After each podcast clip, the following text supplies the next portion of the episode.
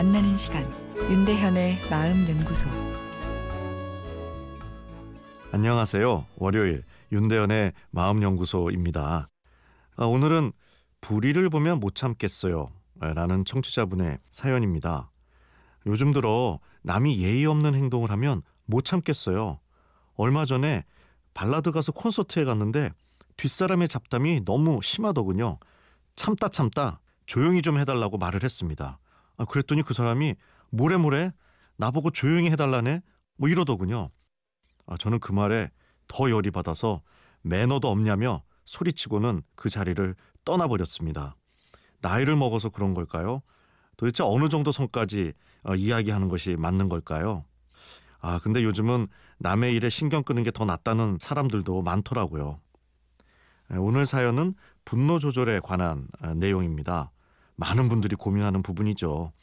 분노 조절이 잘 되지 않으면 이 외부로 화가 터져 나오게 되죠. 화를 내면 우선 내 몸이 망가지게 되는데요.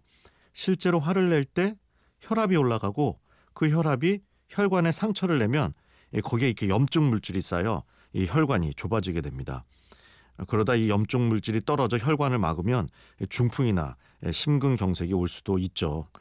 이렇게 화가 터져 나오면 몸에도 안 좋고 타인과의 관계도 망가지게 되고 결국은 내 마음도 불편해집니다.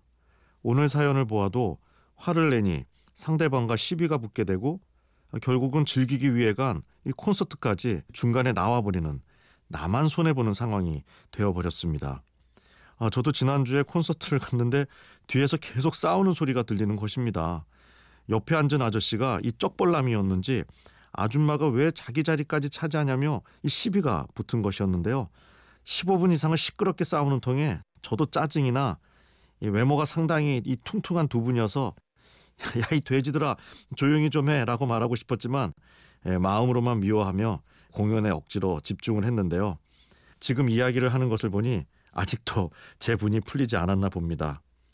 예, 분노에 대해 우리가 주로 쓰는 조절 전략은 찍어 억누르는 것입니다.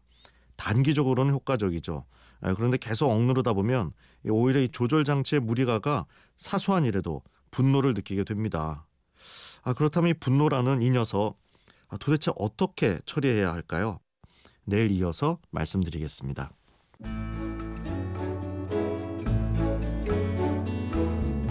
윤대현의 마음연구소 지금까지 정신건강의학과 전문의 윤대현 교수였습니다.